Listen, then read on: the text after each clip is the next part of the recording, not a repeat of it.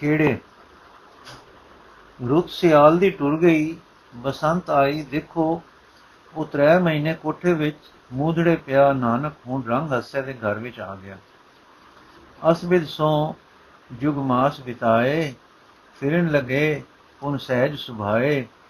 ਰੁਚ ਸੋ ਖਾਨ ਪਾਨ ਕੋ ਕਰਹੀ, ਮਾਤ ਬਿਲੋਕ ਹਰਕ ਉਰ ਧਰਹੀ। ਦੋਨੋਂ ਵੇਲੇ ਰੁਚੀ ਨਾਲ ਚੌਕੇ ਵਿੱਚ ਬੈਠ ਕੇ ਪ੍ਰਸ਼ਾਦ ਚੱਕਦੇ ਹਨ। ਨਵੇਂ ਕੱਪੜੇ ਜੋ ਮਾਂ ਨੇ ਚਾਉ ਨਾਲ ਸਵਾਏ ਹਨ, ਪਹਿਨਦੇ ਹਨ, ਗੱਲਾਂ ਕਰਦੇ ਹਨ, ਹੱਸਦੇ ਹਨ, ਬਾਹਰ ਅੰਦਰ ਫਿਰਦੇ ਹਨ, ਸਾਖ ਸੈਨ ਮਿਲਦੇ ਹਨ ਤੇ ਚੰਗੀ ਤਰ੍ਹਾਂ ਕੁੰਦੇ ਹਨ। ਹਾਂ ਜੀ, ਹੱਸਦੇ ਹਨ ਤਾਂ ਖਿੜਖਿੜ ਹੱਸਦੇ ਹਨ। ਖੁਸ਼ ਹੁੰਦੇ ਹਨ, ਬਾਹਰ ਫਿਰਦੇ ਹਨ। ਮਾਂ ਭੈਣ ਨਾਲ ਲੋੜ ਪਵੇ ਤਾਂ ਪਿਤਾ ਚਾਚੇ ਨਾਲ ਗੱਲਾਂ ਕਰਦੇ ਹਨ।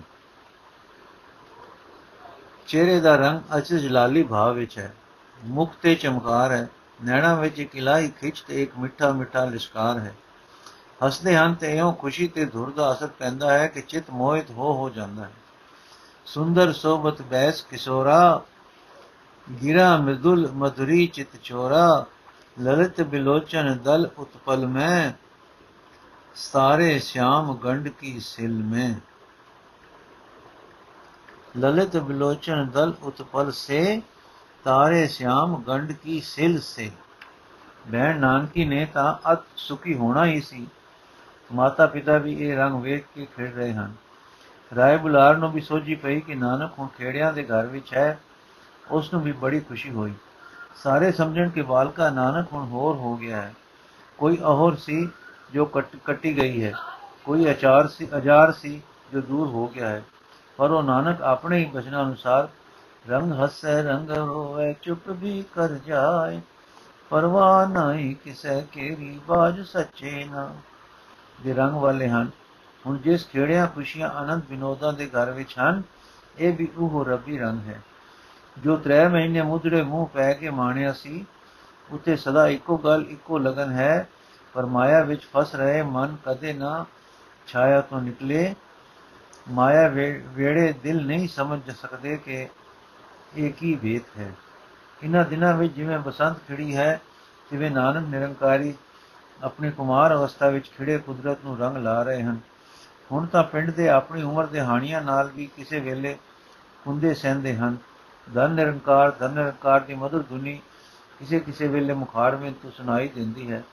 ਤਾਰਿਆਂ ਤੋਂ ਜਿਵੇਂ ਚਾਨਣ ਡਿੱਗਦਾ ਹੈ, ਜ਼ਰੀ ਬਦਲੇ ਦੇ ਆਪਣੇ, ਜ਼ਰੀ ਬਦਲੇ, ਜ਼ਰੀ ਬਾਦਲੇ ਦੇ ਕੱਪੜੇ ਪਹਿਨ ਕੇ ਤੁਰਿਆ ਫਿਰਿਆ ਜਿਵੇਂ ਤਿੱਲੇ ਦੀਆਂ ਤਾਰਾਂ ਢਹਿੰਦੀਆਂ ਹਨ ਜਿਵੇਂ ਜਿੱਧਰ ਜਿਸ ਰੰਗ ਆਪ ਫਿਰਦੇ ਬੋਲਦੇ ਚੱਲਦੇ ਹਨ, ਉਧਰ ਖੁਸ਼ੀਆਂ ਦੀਆਂ ਕਿਰਨਾਂ ਢਹਿੰਦੀਆਂ ਦਿਸਦੀਆਂ ਹਨ। ਹੋਰ ਕੋਈ ਖੁਸ਼ ਹੋਵੇ ਤਾਂ ਨਿਰਾ ਆਪ ਹੀ ਖੁਸ਼ ਹੁੰਦਾ ਹੈ, ਪਰ ਉਸ دیਵਾਨੇ ਕਹਿਲਾ ਚੁੱਕੇ ਬਾਲਕ ਦੇ ਖੁਸ਼ ਚਿਹਰੇ ਤੇ ਤੇ ਚਿਹਰੇ ਤੋਂ ਖੁਸ਼ੀ ਦੀ ਛੂਟ ਲੱਗਦੀ ਹੈ। ਜੋ ਤੱਕੇ ਨੇੜੇ ਆਵੇ ਖੁਸ਼ ਹੋ ਜਾਂਦਾ ਹੈ, ਖਿੜਦਾ ਹੈ, ਸੁਖੀ ਹੁੰਦਾ ਹੈ। ਮਾਇਆ ਉਹਨਾਂ ਦੇ ਖੇੜੇ ਦੇ ਇਸ ਅਸਰ ਨੂੰ ਇੱਕ ਭੈਣ ਹੈ ਜੋ ਪਛਾਣਦੀ ਹੈ। ਹਾਂ, ਇੱਕ ਨਾਨਕੀ ਹੈ ਜੋ ਪਛਾਣਦੀ ਹੈ ਕਿ ਵੀਰ ਉੱਚਾ ਹੈ ਤੇ ਦੁਰੋਂ ਆਇਆ ਹੈ। ਹਾਂ, ਉਹ ਸਮਝਦੀ ਹੈ ਕਿ ਵੀਰ ਜਗਤ ਦਾ ਨਹੀਂ, ਪਰ ਜਗਤੋਂ ਪਾਰ ਦਾ ਹੈ। ਰੱਬ ਦਾ ਪਿਆਰਾ, ਰੱਬੀ ਜੋਤ ਨਾਲ ਭਰਪੂਰ, ਰੱਬੀ ਰੂਪ ਹੈ, ਪਰਮਾਨ ਨੂੰ ਪੁੱਤ ਦਿੰਦਾ ਹੈ ਜੋ ਅਹੋਰਿਆ ਗਿਆ ਸੀ ਤੇ ਹੁਣ ਵੱਲ ਹੋਇਆ ਹੈ। ਉਹ ਦਾਨ ਕਰਦੀ ਹੈ, ਵਾਰੇ ਫੇਰੇ ਕਰਦੀ ਹੈ ਤੇ ਗਰੀਬਾਂ ਨੂੰ ਵੰਡਦੀ ਹੈ। ਪਿਓ ਹੈ ਕਿ ਹੁਣ ਖੁਸ਼ ਹੈ ਕਿ ਸ਼ੁਕਰ ਹੈ, ਪੁੱਤ ਵੱਲ ਹੋਇਆ ਹੈ। ਹੁਣ ਕੀਰਤਕਾਰੇ ਲੱਗੇਗਾ ਗ੍ਰਸਤੀ ਬਣੇਗਾ, ਪਰੇ ਵਿੱਚ ਬੈਠੇਗਾ, ਕੁਲ ਦਾ ਨਮੂਜ਼ ਕੱਢੇਗਾ, ਸਾਡੀ ਬੁੱਢੇ ਬਾਰੇ ਸੇਵਾ ਕਰੇਗਾ। ਹਾਂ ਜੀ, ਜਿਸ ਵੇਲੇ ਨਾਨਕ ਬਾਲਕਾ ਆਪਣੇ ਰੱਬੀ ਰੰਗ ਦੇ ਖੇੜਿਆਂ ਵਿੱਚ ਖਿੜਖਿੜ ਮੁਸ਼ਕਾ ਮਚਾ ਰਿਹਾ ਸੀ, ਉਸ ਵੇਲੇ ਮਹਿਤਾ ਕਾਲੂ ਖੁਸ਼ ਹੋ ਰਿਹਾ ਸੀ ਕਿ ਹੁਣ ਪੁੱਤ ਆਖੇ, ਲੱਗ ਕੇ ਵਿਹਾਰ ਕਾਰ ਵਿੱਚ ਪੈ ਜਾਏਗਾ। ਮਹਿਤੇ ਦੇ ਮਨ ਨੇ ਸੋਚਿਆ ਕਿ ਅੱਗੇ ਤਾਂ ਕਿਸੇ ਕਿਤੇ ਨਾਨਕ ਨਹੀਂ ਲੱਗਾ। ਇਸ ਦਾ ਸੁਭਾਅ ਫੇਰਨ ਟੁਰਨ ਵਾਲਾ ਵਾਲਾ ਹੈ। ਸੋ ਐਸੇ ਕਿਸੇ ਕਿਤੇ ਲਾਓ ਕਿ ਫਿਰੇ ਟੁਰੇ ਵੀ ਤੇ ਵਿਹਾਰ ਵੀ ਕਰੇ। ਸੋ ਉਸ ਦੇ ਤ੍ਰਿਖੇ ਵਿਹਾਰੀ ਮਨ ਨੇ ਨਾਨਕ ਨੂੰ ਵਣਜਾਰਾ ਬਣਾਉਣ ਦੀ ਸੋਚੀ ਕਿ ਬਾਹਰੋਂ ਦਸੌਰਾਂ ਵਿੱਚ ਜਾਵੇ, ਮਾਲ ਖਰੀਦ ਕੇ ਲਿਆਵੇ ਤੇ ਆਪਣੇ ਸ਼ਹਿਰ ਵਿੱਚ ਸ਼ਹਿਰ ਦੇ ਮਾਲ ਬਾਹਰ ਦਸੌਰਾਂ ਨੂੰ ਲੈ ਜਾਵੇ ਤੇ ਵੇਚ ਕੇ ਘਰ ਆਵੇ। ਸੁਦਾਗਰੀ ਦਾ ਖਿਆਲ ਬਾਬੇ ਕਾਲੂ ਨੂੰ ਹੁਣ ਫੁਰ ਰਿਹਾ ਸੀ। ਉਹ ਸੁਪਨਾ ਜੋ ਸੱਚ ਨੂੰ ਖੁੱਲਣ ਹਾਰ ਸੀ, ਕਾਲੂ ਨੂੰ ਮਾਇਆ ਹੋ ਭਾਸਿਆ ਸੀ ਤੇ ਇਹ ਲੋਭ ਲਾਲਚ ਜੋ ਮਾਇਆ ਸੀ, ਉਸ ਨੂੰ ਸੱਚ ਭਾਸ ਰਿਹਾ ਸੀ। ਸੋਣ ਉਹ ਵੇਲਾ ਜੋ ਨਿਰੰਕਾਰੀ ਨਾਨਕ ਉਤੇ ਰਵੀ ਜੋਬਨਾ ਦਾ ਸੀ, ਕਾਲੂ ਨੂੰ ਮਤ ਦੇਣ ਤੇ ਪੁੱਤ ਨੂੰ ਆਪਣੇ ਬਾਣੇ ਸੁਮਤੇ ਲਾਉਣ ਦਾ ਵੇਲਾ ਸੀ। ਇਸ ਲਈ ਉਸਨੇ ਇੱਕ ਦਿਨ ਪੁੱਤਰ ਨੂੰ ਪਾਸ ਬਿਠਾ ਕੇ ਤੇ ਸਿਰ ਤੇ ਪਿਆਰ ਦੇ ਕੇ ਸਮਝਾਉਣਾ ਸ਼ੁਰੂ ਕੀਤਾ। ਇਹ ਨਾਨਕ ਤੂੰ ਮੇਰਾ ਇੱਕੋ ਇੱਕ ਪੁੱਤਰ, ਅੱਖਾਂ ਦਾ ਚਾਨਣ, ਜਗ ਦੀ ਰੋਸ਼ਨੀ ਹੈ। ਤੇਰੇ ਚਾਲੇ ਹੁਣ ਤੱਕ ਅਤੀਤਾਂ ਵਾਲੇ ਰਹੇ ਹਨ। ਹੁਣ ਸ਼ੁਕਰ ਹੈ ਕਿ ਤੇਰੇ ਮਨ ਨੇ ਮੋੜਾ ਖਾਦਾ ਹੈ ਤੇ ਗ੍ਰਸਤੀਆਂ ਵਾਂਗੂ ਹੱਸਣ ਬੋਲਣ ਲੱਗਾ ਹੈ। ਮੇਰਾ ਵਿਚਾਰ ਸੀ ਕਿ ਤੂੰ ਬੜਾ ਸਿਆਣਾ ਤੇ ਕਮਾਊ ਪੁੱਤਰ ਨਿਕਲੇਗਾ ਤੇ ਜਗ ਵਿੱਚ ਮੇਰਾ ਤੇ ਕੁਲ ਦਾ ਨਮੂਸ ਕੱਢੇਗਾ। ਅੱਜ ਤੱਕ ਜਿੰਨੇ ਯਤਨ ਮੈਂ ਤੈਨੂੰ ਇਸ ਪਾਸੇ ਲਾਉਣ ਦੇ ਕੀਤੇ ਹਨ, ਉਹ ਨਿਸ਼ਫਲ ਗਏ ਹਨ ਤੇ ਮੇਰੇ ਸਮੇਤ ਸਾਰਾ ਪਰਿਵਾਰ ਨਿਰਾਸ਼ ਹੋ ਰਿਹਾ ਹੈ। ਤੇ ਜਗਤ ਵਿੱਚ ਸਾਡੀ ਦੰਦ ਕਥਾ ਵੀ ਬੜੀ ਹੁੰਦੀ ਰਹੀ ਹੈ। ਹੁਣ ਜੇ ਤੂੰ ਆਖੇ ਲੱਗੇ, ਜੇ ਤੂੰ ਆਖੇ ਲੱਗੇ ਤੇ ਵੱਡਿਆਂ ਵਡੇਰੀਆਂ ਦੀ ਰੋਹ ਰੀਤ ਤੇ ਟੁਰੇ, ਤਾਂ ਕੁਝ ਕੰਮਕਾਰ ਮੇਰੇ ਜਿਉਂਦੇ ਜੀ ਸੰਭਾਲ ਲੈ। ਇਸ ਪ੍ਰਕਾਰ ਦੋ ਘੜੀਆਂ ਬਾਬਾ ਕਾਲੂ ਜੀ ਸਮਝਾਉਂਦੇ ਰਹੇ ਤੇ ਗੁਰੂ ਨਾਨਕ ਜੀ ਚੁੱਪ ਸੁਣਦੇ ਰਹੇ। ਕਾਲੂ ਜੀ ਨੇ ਮਨ ਦੇ ਸਾਰੇ ਰੋਸ਼ ਤੇ ਗੁੱਸੇ ਗਿੱਲੇ ਕੱਢ ਲਏ ਤੇ ਮਨ ਠੰਡਾ ਹੋ ਗਿਆ।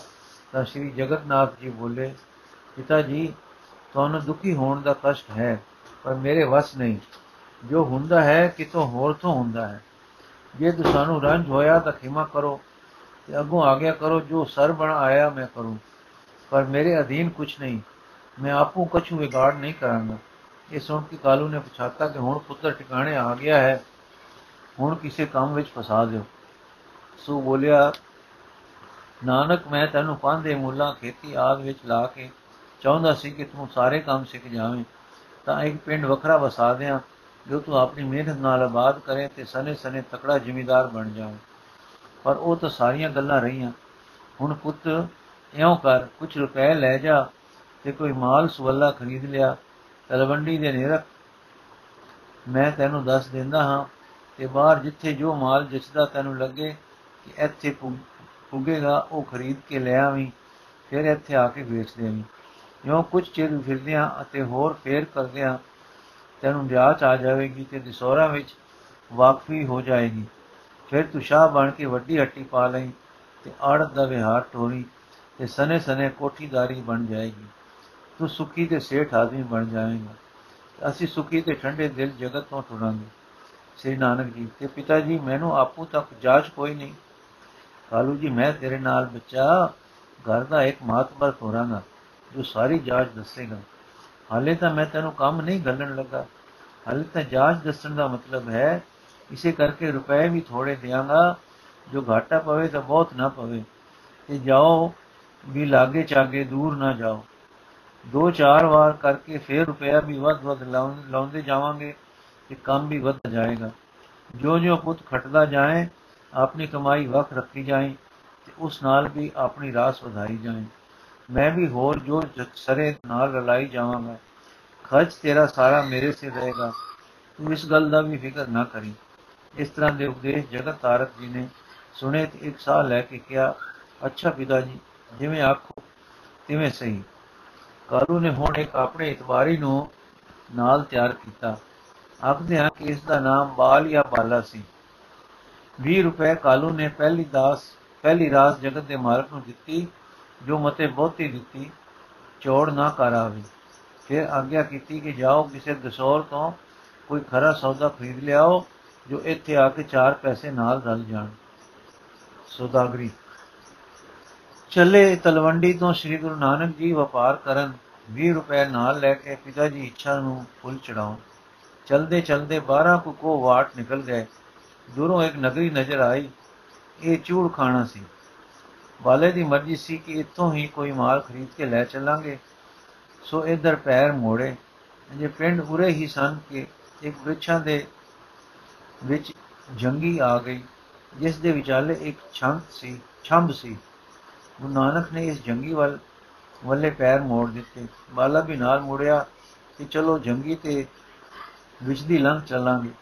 ਜਾਂ ਉਸ ਜੰਗੀ ਦੇ ਅੰਦਰ ਗਏ ਤਾਂ ਕੀ ਦੇਖਦੇ ਹਨ? ਕਿ ਅਨੇਕਾਂ ਤਪਸੀ ਸਾਧੂ ਵਿਭੂਤ ਮੱਲੀ ਬੈਠੇ ਹਨ, ਕੋਈ ਧੂਣੇ ਤਪ ਰਹੇ ਹਨ, ਕੋਈ ਜਲ ਵਿੱਚ ਬੈਠੇ ਹਨ, ਕੋਈ ਵਿਸ਼ ਨਾਲ ਲਟਕ ਰਹੇ ਹਨ, ਕੋਈ ਇੱਕ ਪੈਰ ਬਾਹਰ ਖੜੇ ਹਨ, ਕੋਈ ਬਾਹਾਂ ਉੱਚੀਆਂ ਕਰ ਬੈਠੇ ਹਨ।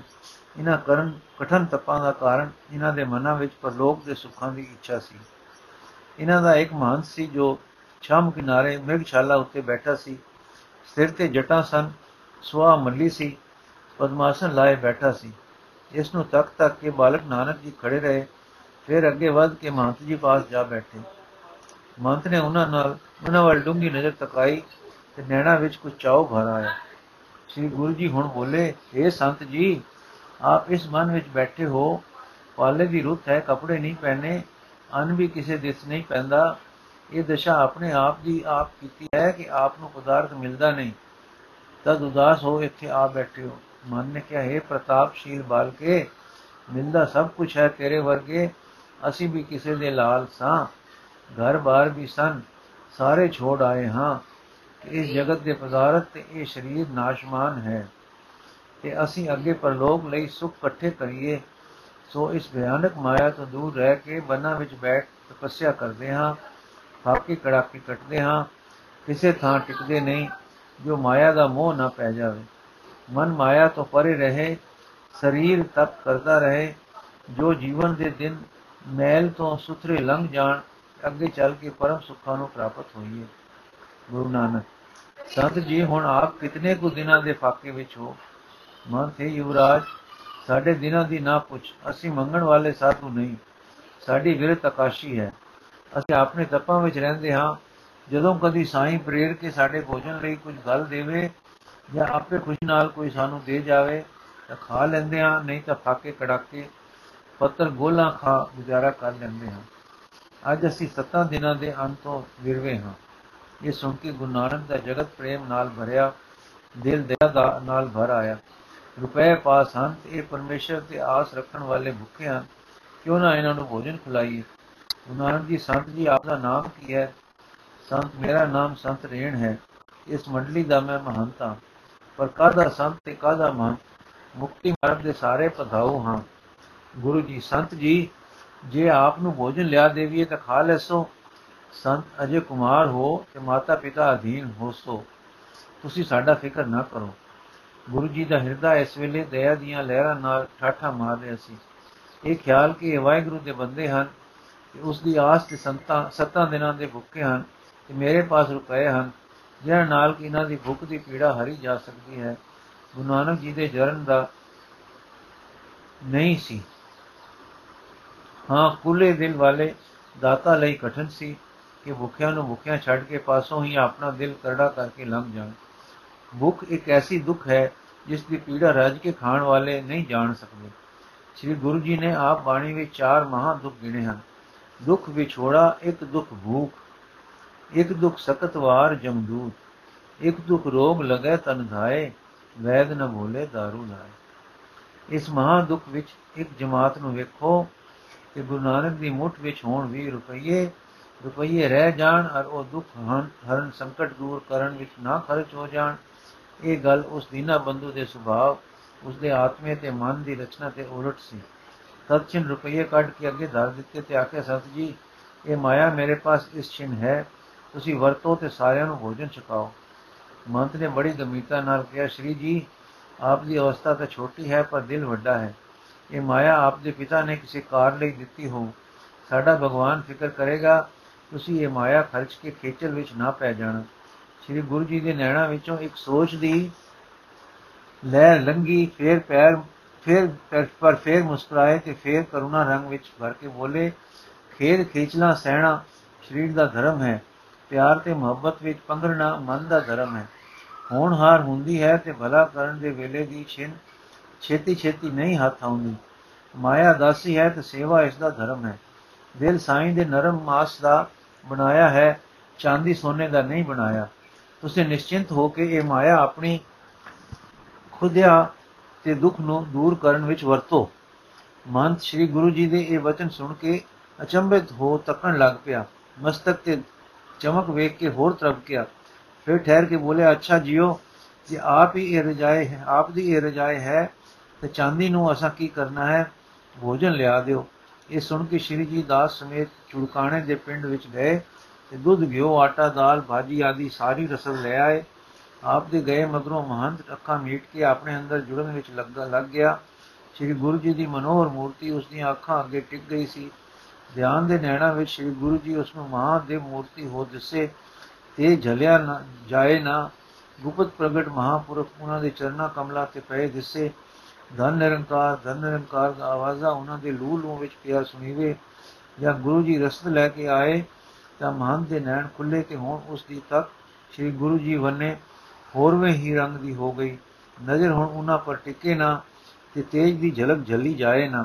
ਫਿਰ ਮਹੰਤ ਨੇ ਆਖਿਆ, ਆਪ ਹੁਣ ਪਧਾਰੋ, ਸਾਧੂ ਰਸੋਈ ਆਪ ਪਕਾ ਖਾ ਲੈਣਗੇ। ਸ੍ਰੀ ਗੁਰੂ ਜੀ ਇਹ ਵਾਕ ਸੁਣ ਕੇ ਟੁਰ ਪਏ। ਇੱਕ ਸੰਤ ਨੇ ਮਹੰਤ ਜੀ ਤੋਂ ਪੁੱਛਿਆ ਇਹ ਬਾਲਕ ਬੜਾ ਸ਼ਰਧਾਵਾਨ, ਵਿਰਾਗਵਾਨ ਤੇ ਮਿੱਠਾ ਬੋਲਣ ਵਾਲਾ ਹੈ ਸੀ। ਆਪ ਨਾਲ ਕਿੰਨਾ ਪ੍ਰੇਮ ਉਸਨੇ ਕੀਤਾ। ਇਤਨੀ ਛੇਤੀ ਕਿਉਂ ਚਲੇ ਜਾਣ ਦੀ ਆਗਿਆ ਦਿੱਤੀ? ਐਸੇ ਅਧਿਕਾਰੀ ਜਨ ਹੀ ਤਾਂ ਮੁਕਤੀ ਦੇ ਅਧਿਕਾਰੀ ਹੋਇਆ ਕਰਦੇ ਹਨ।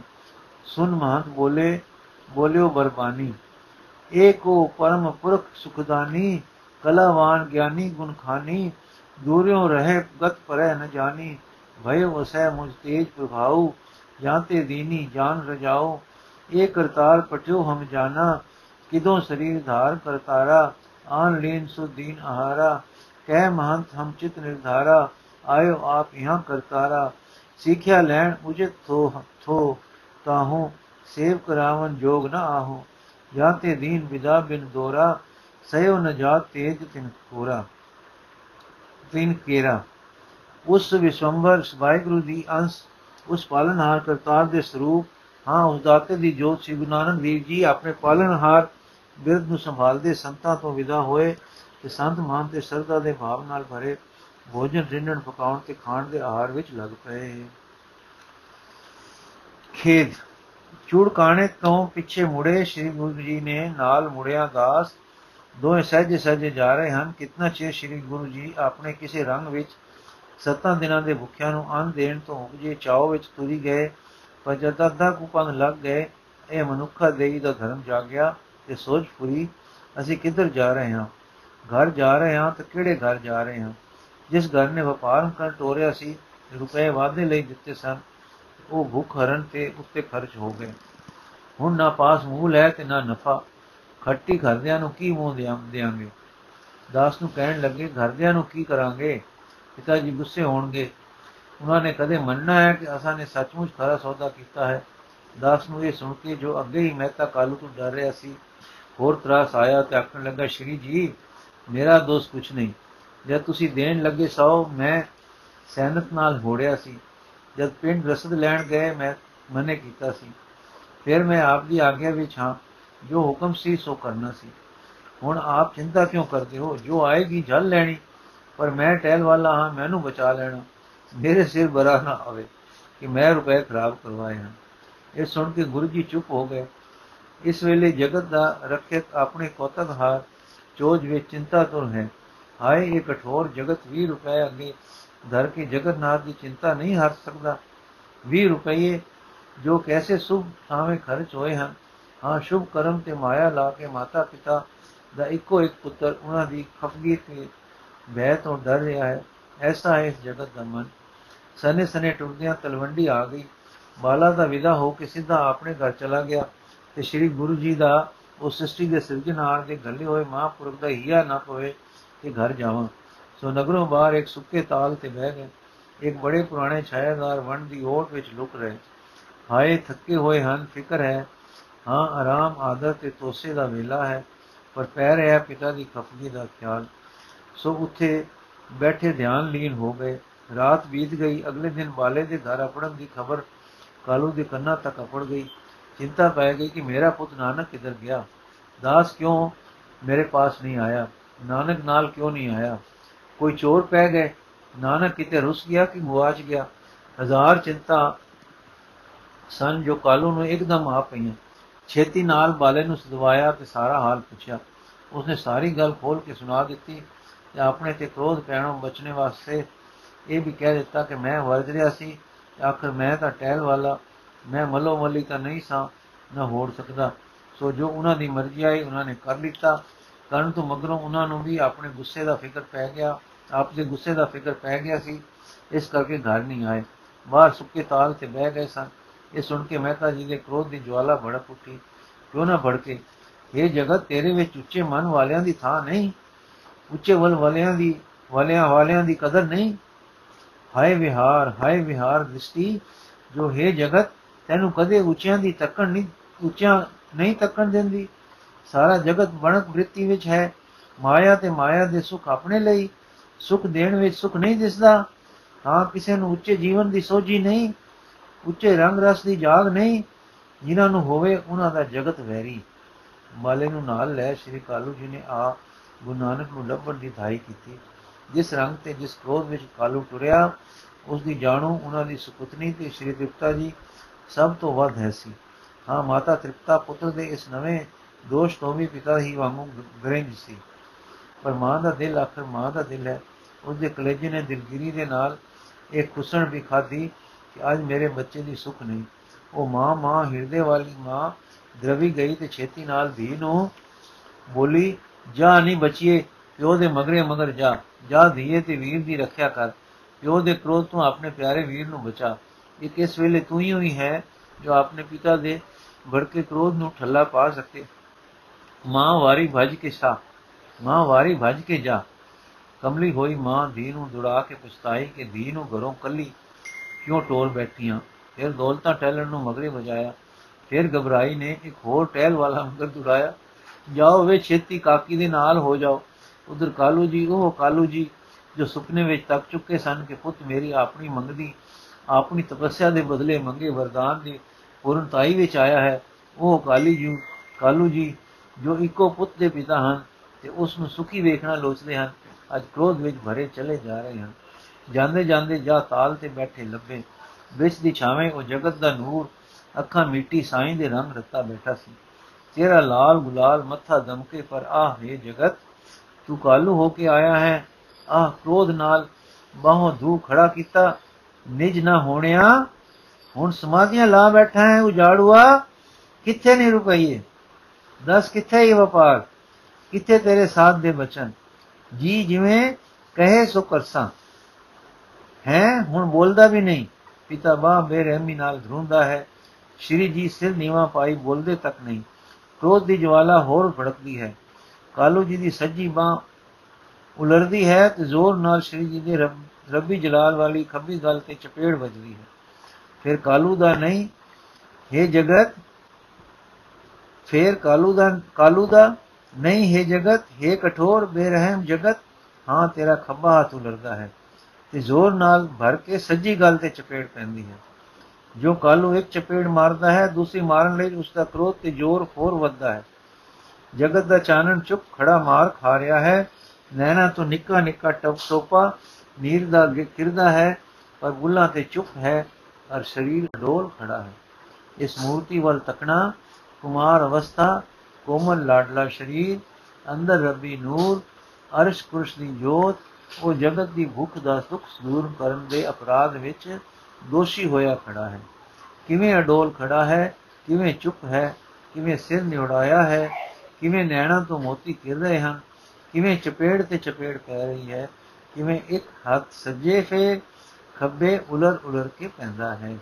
ਹਾਂ ਜਗਤ, ਹਾਂ ਕਾਲੂ, ਅੱਜ ਜੋ ਤੂੰ ਆਖੇ ਕਿ ਮੇਰੇ 1 ਰੁਪਏ ਦੀ ਥਾਂ ਲੱਖ ਲੱਖ ਭਰ ਕੇ ਦਿਓ ਇਸ ਬਾਲ ਕੇ ਇਸ ਦੋਸ਼ੀ ਦੇ ਅਪਰਾਧੀ ਕਰਕੇ ਖੜੇ ਕੀਤੇ। ਨਾਨਕ ਦੀ ਸਿੱਖੀ ਦੇ ਪੰਥ ਤੇਰੇ ਅੱਗੇ ਧਰ ਕੇ ਆਖੇ हे ਕਾਲੂ ਆ ਲੈ। ਵੀ ਦੀ ਵੀ ਲੱਖ। ਸਾਡੇ ਅਰਸ਼ੀ ਨੂਰ ਵੱਲ ਕੈਰੀ ਆਖਣਾ ਤੱਕ। ਪਰ ਹਾਏ ਬਾਬਾ ਕਾਲੂ, ਅੱਜ ਤੈਨੂੰ ਨਹੀਂ ਦਿਸ ਰਿਹਾ ਤੇ ਤੂੰ ਕਿਸ ਪਰ ਵਿਸ ਰਿਹਾ ਹੈ? ਤੇ ਗੁੱਸਾ ਕਰ ਰਿਹਾ ਹੈ? ਹਾਂ ਤੂੰ ਅੱਜ ਤੋਂ 10 ਵੀ ਮਰੇ ਮਰੇ ਮਗਰੋਂ। ਇਸੇ ਇਸ ਵੇਲੇ ਦੇ ਤੇਰੇ ਮੰਨੇ ਅਪਰਾਧੀ ਦੇ ਹੱਥੋਂ ਆਪਣੀ ਕਲਿਆਣ ਮੰਗਣੀ ਹੈ। ਇਸੇ ਤੇਰਾ ਪਾਰ ਉਤਾਰਾ ਤੇ ਸੰਗਤੀ ਕਰਨੀ ਹੈ। ਪਰ ਹਾਏ ਮਾਇਆ, ਹਾਏ ਜਗਤ ਦੀ ਕਠੋਰਤਾ, ਹਾਏ ਜਗਤ ਦਾ ਅੰਧਰਾਤਾ ਇਸ ਨੂੰ ਨਹੀਂ ਦਿਸ ਪੈਂਦਾ। ਸਮੇਂ ਤੋਂ ਪਹਿਲਾਂ ਤੇ ਸਮੇਂ ਸਿਰ, ਸਮੇਂ ਬੀਤੇ ਤੇ ਹੀ ਇਸ ਦੀ ਅੱਖ ਖੁੱਲਦੀ ਹੈ। ਇਸ ਵੇਲੇ ਕਾਲੂ ਸੱਚਾ ਹੈ। ਆਪਣੇ ਮਨ ਵਿੱਚ ਮਹਾ ਦੁਖੀ ਹੈ ਨਾਨਕ ਨੂੰ ਮਹਾ ਦੁਖਦਾਈ ਤੇ ਨਲਾਇਕ ਸਮਝ ਰਿਹਾ ਹੈ। ਕਾਲੂ ਕਿਤਨੇ ਪੁੱਤਰ ਹਨ ਜੋ ਕੁਲਾ ਰੀਤ ਤੇ ਟੁਰਦੇ ਹਨ, ਜੋ ਪਿਓ ਦੀ ਲੀ ਟੁਰ ਕੇ ਖਟਦੇ ਕਮਾਉਂਦੇ ਤੇ ਗ੍ਰਸਤ ਕਰਦੇ, ਪਤ ਉਤਪਤ ਕਰਦੇ ਹਨ। ਕਾ ਪਤ ਉਤਪਤ ਕਰਦੇ, ਧਨ ਜੋੜਦੇ ਤੇ ਪਿਓ ਵਾਂਗ ਇਕੱਠਾ ਕਰਕੇ ਮਰ ਜਾਂਦੇ ਹਨ। ਉੱਤਰ ਹੋ ਸਾਰੇ 10 ਕਿੰਨੇ ਹਨ ਪੁੱਤਰ ਇਸ ਲੀਕ ਨੂੰ ਤੋੜਨ ਵਾਲੇ ਜੋ ਤੇਰੇ ਪੁੱਤ ਨਾਨਕ ਵਰਗਾ ਕੰਮ ਕਰਦੇ ਹਨ? 10 ਨਾਨਕ ਦੇ ਵੇਲੇ ਜਾਂ ਮਗਰੋਂ ਕਿੰਨੇ ਕਿ ਇਹੋ ਜਿਹੇ ਕੁਲਾਗਰੀ ਤੋੜਨ ਵਾਲੇ ਹੋਰ ਹੋਏ ਹਨ? ਪਰ ਉਸ ਵੇਲੇ ਨਾ ਕਾਲੂ ਨੂੰ ਸੋਝੀ ਆਈ, ਨਾ ਅੱਜ ਕਿਸੇ ਨੂੰ ਆ ਸਕਦੀ ਹੈ। ਨਾ ਆਸ ਹੈ ਕਿ ਇਹ ਸਬਕ ਜਗਤ ਕਦੀ ਸਿੱਖੇ। ਪਰਮੇਸ਼ਰ ਦੇ ਪਿਆਰਿਆਂ ਲਈ ਇਸ ਜਗਤ ਦੇ ਪ੍ਰਬੰਧ ਵਿੱਚ ਕਿਤੇ ਕੋਈ ਥਾਂ ਨਹੀਂ। ਨਾ ਮਾਤਾ, ਨਾ ਪਿਤਾ, ਨਾ ਭਾਈਚਾਰਾ, ਨਾ ਰਾਜਾ ਕੋਈ ਵੀ ਸਤਸੰਗੀ, ਸਤਪੁਰਸ਼ ਦੀ ਕਦਰ ਨਹੀਂ ਕਰਦਾ। ਸਾਰੇ ਸਤਪੁਰਖ ਤੇ ਸਤਸੰਗੀ ਨੂੰ ਕਹਿਰੀ ਅੱਖ ਦੇ ਸ਼ੱਕ ਦੀ ਨਜ਼ਰ ਨਾਲ ਵੇਖਦੇ ਹਨ। ਨਿੰਦਾ, ਈਰਖਾ ਤੇ ਜ਼ੁਲਮ ਨਾਲ ਉਸ ਦਾ ਆਦਰ ਕਰਦੇ ਹਨ। ਟਿਚਕਰ ਤੇ ਮਖੌਲ ਨਾਲ ਸੇਵਾ ਸਾਧਦੇ ਹਨ। ਹਾਂ ਤੇ ਕਠੋਰ ਜਗਤ 20 ਰੁਪਏ ਬਦਲੇ ਅੱਜ ਜੋ ਸਾਰੇ ਜਗਤ ਵਿੱਚ ਸੁਲਹ ਦਾ ਪੈਗੰਬਰ, ਪਿਆਰਾ, ਪਿਆਰ ਦਾ ਦੇਵਤਾ ਤੇ ਰੱਬੀ ਨੂਰ ਮੰਨਿਆ ਗਿਆ ਹੈ, ਹਾਂ 20 ਰੁਪਏ ਬਦਲੇ ਚਪੇੜਿਆ ਜਾ ਰਿਹਾ ਹੈ। ਕਵੀ ਸੰਤੋਖ ਸਿੰਘ ਜੀ ਲਿਖਦੇ ਹਨ ਸੋਹਤ ਪਰ ਗਏ ਨੀਲ ਕਪੋਲਾ ਜੋ ਉਤਪਲ ਪਰ ਅਲਨ ਅਡੋਲਾ। ਗੱਲਾਂ ਤੇ ਨੀਲ ਪੈ ਗਏ, ਏਡੇ ਕਾਲੇ ਰੰਗ ਦੇ ਜਿਵੇਂ ਕਮਲ ਤੇ ਭੌਰਾ ਬੈਠਾ ਹੋਵੇ। ਅਜੇ ਕਾਲੂ ਬਸ ਨਹੀਂ ਕੀਤੀ, ਅਜੇ ਕਾਲੂ ਦੇ 20 ਰੁਪਏ ਦਾ ਬਦਲਾ ਨਹੀਂ ਨਿਕਲਿਆ। हे ਜਗਤ, ਤੇਰੇ 20 ਰੁਪਏ ਕਿੱਡੇ ਮਹਿੰਗੇ ਹਨ? ਇਸ ਹਾਲਤ ਵਿੱਚ ਆਪਣੇ 20 ਦੀ ਪਿਆਰੀ ਤੇ, ਵੀਰ ਦੀ ਪਿਆਰੀ ਤੇ ਪਛਾਣ ਵਾਲੀ ਨਾਨਕੀ ਇੱਕੋ ਸਾਹੀ ਦੌੜਦੀ ਅਪੜ ਗਈ। ਉਸ ਤੋਂ ਪਹਿਲਾਂ ਵੀ ਕਈ ਤਮਾਸ਼ਾ ਦੇਖਣ ਵਾਲੇ ਆਪਣੇ ਪਏ ਹੋਏ ਸਨ। ਇਸ ਕਠੋਰ ਜਗਤ, ਇਸ ਤਮਾਸ਼ਬੀਨ ਜਗਤ ਦਾ ਕੋਈ ਬੰਦਾ ਜਗਤ ਦੇ ਰਖਿਅਕ ਨਾਨਕ ਦੇ ਤਰਸ ਨਹੀਂ ਸੀ ਕਰ ਰਿਹਾ। ਇਹਨਾਂ ਕਠੋਰਾਂ ਦੀ ਭੀੜ ਚੀਰ ਕੇ ਨਾਨਕੀ ਅੱਗੇ ਲੰਗੀ ਤੇ ਆਉਂਦੀ ਬੌਲੀ ਹੋ ਪਿਤਾ ਨੂੰ ਚਮੜ ਗਈ ਤੇ ਜੱਫੀ ਪਾ ਕੇ ਪੈਰ ਪਰੇ ਧੱਕ ਲਗਾਈ ਧੱਕ ਲਈ ਗਈ। ਨਾ ਪਿਤਾ ਜੀ ਵੀਰ ਮਸੂਮ ਨੂੰ ਨਾ ਮਾਰੋ, ਨਾ ਪਿਤਾ ਜੀ ਰੱਬ ਵੀਰ ਨੂੰ ਨਾ ਮਾਰੋ। ਕਾਲੂ ਦਾ ਗੁੱਸਾ ਪਤਾ ਨਹੀਂ ਕਿੱਥੋਂ ਤੱਕ ਜਾਂਦਾ ਹੈ ਤੇ ਕੋਈ ਹੋਰ ਕੋਈ ਛੁਡਾਉਣ ਨੂੰ ਵੱਧਦਾ ਤਾਂ ਪਤਾ ਨਹੀਂ ਕੀ ਹੁੰਦਾ। ਪਰ ਉਸ ਦੇਵੀ ਦੀ ਠੰਡੀ ਜੱਫੀ ਨੇ ਉਸ ਕ੍ਰੋਧ ਦੀ ਜਵਾਲਾ ਨੂੰ ਠਲਿਆ ਹੁਣ ਲੋਕੀ ਵੀ ਲੱਗੇ ਕਾਲੂ ਨੂੰ ਸਮਝਾਉਣ। ਕਿਉਂ ਨਾ ਸਮਝਾਉਣ? ਉਸ ਦੇਵੀ ਨੇ ਰੋਜ਼ ਉਹ ਬਦਲ ਦਿੱਤਾ। ਚਾਰ ਆਦਮੀ ਅੱਗੇ ਹੋਏ, ਉਹਨਾਂ ਕਾਲੂ ਨੂੰ ਫੜ ਲਿਆ, ਜੋ ਫੇਰ ਅੱਗੇ ਨਾ ਵਧੇ। ਭੈਣ ਨੇ ਹੁਣ ਪਿਤਾ ਨੂੰ ਛੱਡ ਕੇ ਵੀਰ ਨੂੰ ਜਾ ਜੱਫੀ ਪਾਈ। ਉਸ ਕਸ ਦੇ ਵੇਲੇ ਵੀ ਵੀਰ ਦੀ ਜੱਫੀ ਨਾਲ ਨਾਨਕ ਦੇ ਲੂ ਲੂ ਵਿੱਚੋਂ ਰੱਬੀ ਜਰਨਾਟ ਛਿੜੀ ਤੇ ਇੱਕ ਇਲਾਹੀ ਝੂਟਾ ਆ ਗਿਆ। ਨਾਨਕੀ ਸਮਝੀ ਸੀ ਕਿ ਮੈਂ ਵੇਲੇ ਸਿਰ ਆਪਣੀ ਹਾਂ ਤੇ ਵੀਰਨ ਨੂੰ ਅਜੇ ਚਪੇੜ ਪਈ ਨਹੀਂ। ਤੇ ਮੈਂ ਪਿਓ ਦਾ ਉਲਰਦਾ ਹੱਥ ਰੋਕ ਲਿਆ ਹੈ ਪਰ ਹੁਣ ਜਦ ਵੀਰ ਦੇ ਨੈਣ ਡੁੱਲਦੇ ਤੇ ਗੱਲਾਂ ਨੀਲੀਆਂ ਤੱਕੀਆਂ ਤਾਂ ਗਸ਼ ਖਾ ਕੇ ਡੱਠੀ। ਘਰ ਦੀ ਗੋਲੀ ਨੇ ਬੀਬੀ ਨੂੰ ਸੰਭਾਲਿਆ, ਹੋਸ਼ ਆਈ ਤਾਂ ਫਿਰ ਵੀਰ ਨੂੰ ਚੰਬੜ ਗਈ ਤੇ ਲੈ ਕੇ ਘਰ ਵੱਲ ਟੁਰੀ ਟੁਰੀ ਜਾਂਦੀ ਹੈ, ਪਰ ਨੈਣਾ ਤੋਂ ਨੀਰ ਜਾਰੀ ਹੈ ਟੈਲਨ ਤੇ ਦਾਸੀ ਨਾਲ ਨਾਲ ਹਨ। 10 ਸਰੀਰ ਹੋਰ ਵੀ ਹੁਣ ਮਗਰ ਹਨ। 10 ਸਰੀਰ ਕਾਲੂ ਨੂੰ ਸਮਝਾ ਬੁਝਾ ਰਹੇ ਤੇ ਖੂਹ ਵੱਲ ਜਾ ਰਹੇ ਹਨ। ਉਧਰ ਬੌਲੀ ਹੋਈ ਮਾਂ ਨੂੰ ਘਰ ਚੈਨ ਨਹੀਂ ਦੀ ਦਾਸੀ ਨੌਕਰ ਘਰ ਕੇ ਵੀ ਚੈਨ ਨਹੀਂ, ਬੇਵਸੀ ਘਰ ਖੁੱਲਾ ਛੱਡ ਟੁਰੀ ਆ ਰਹੀ ਹੈ। ਪਿੰਡੋਂ ਬਾਹਰ ਆ ਗਈ ਨੂੰ ਅਗੋਂ ਪੁੱਤ ਮਿਲਿਆ, ਚੁੱਪ ਦੀ ਮੂਰਤ, ਸ਼ਾਂਤ ਅਥਰੂ ਸੁੱਕ ਚੁੱਕੇ ਹਨ, ਪਰ ਗੱਲਾਂ ਦੇ ਨੀਲ ਵੇਖ ਕੇ ਮਾਂ ਦੀਆਂ ਬੁੱਬਾਂ ਨਿਕਲ ਗਈਆਂ ਗੁੱਟ ਕੇ ਪੁੱਤ ਨੂੰ ਗੱਲ ਨਾਲ ਲਾਇਆ, ਸਿਰ ਤੇ ਹੱਥ ਫੇਰਿਆ, ਘਰ ਲੈ ਆਈ। ਮਾਂ ਵਾਰੇ ਫੇਰੇ ਹੁੰਦੀ ਹੈ, ਨੈਣ ਭਰਦੀ ਹੈ, ਬਲਾਵਾਂ ਲੈਂਦੀ ਹੈ, ਪਿਆਰ ਦਿੰਦੀ ਹੈ, ਪਰ हे ਮਾਂ, ਜੋ ਗੱਲਾਂ ਤੇ ਨੀਲ ਪੈ ਗਏ ਹਨ ਜੋ ਪੀੜਾ ਉਹ ਕਮਲਾਂ ਤੇ ਪੂਰੀਆਂ ਗੱਲਾਂ ਤੇ ਗੱਲਾਂ ਪਾ ਰਹੀਆਂ ਹਨ, ਉਹ ਪੀੜਾ ਹੈ, ਉਹ ਪੀੜਾ ਅਜੇ ਹੈ। ਮਾਂ ਹੁਣ ਇਹ ਵੀ ਕਹਿ ਰਹੀ ਹੈ, ਮੇਰੇ ਲਾਲ ਜੀ, ਹੁਣ ਤੁਸੀਂ ਹੁਣ ਰੱਤੀ ਫਿਕਰ ਨਾ ਕਰੋ, ਚੁੱਪ ਕਰਕੇ ਘਰ ਬੈਠੇ ਰਹੋ। ਤੁਹਾਨੂੰ ਕੰਮ ਕਾਜ ਲਈ ਅੱਜ ਤੋਂ ਕੋਈ ਨਾ ਕੁਝ ਕਹੇਗਾ। ਤੁਸੀਂ ਹੁਣ ਹੱਸੋ, ਖੁਸ਼ ਹੋਵੋ, ਸੁਖੀ ਹੋਵੋ, ਜਿਵੇਂ ਚਾਹੋ ਰਹੋ। ਇਉਂ ਮਾਂ ਸਦਕੇ ਪਈ ਹੁੰਦੀ ਹੈ, ਪਰ ਅਰਸ਼ੀ ਰੱਬੀ ਨੂਰ ਦੀਆਂ ਗੱਲਾਂ ਅਜੇ ਨੀਲੀਆਂ ਹਨ। ਉਹਨਾਂ ਵਿੱਚ ਜਗਤ ਦੇ ਦੁੱਖ ਹਰਨ ਦੀ ਪੀੜਾ ਹੈ। ਹਾਂ, ਨੈਣ ਅਜੇ ਜਗਤ ਨੂੰ ਸੁਖੀ ਕਰਨ ਲਈ ਸਜਲ ਹਨ। ਵਾਹਿਗੁਰੂ ਜੀ ਕਾ ਖਾਲਸਾ, ਵਾਹਿਗੁਰੂ ਜੀ ਕੀ ਫਤਿਹ।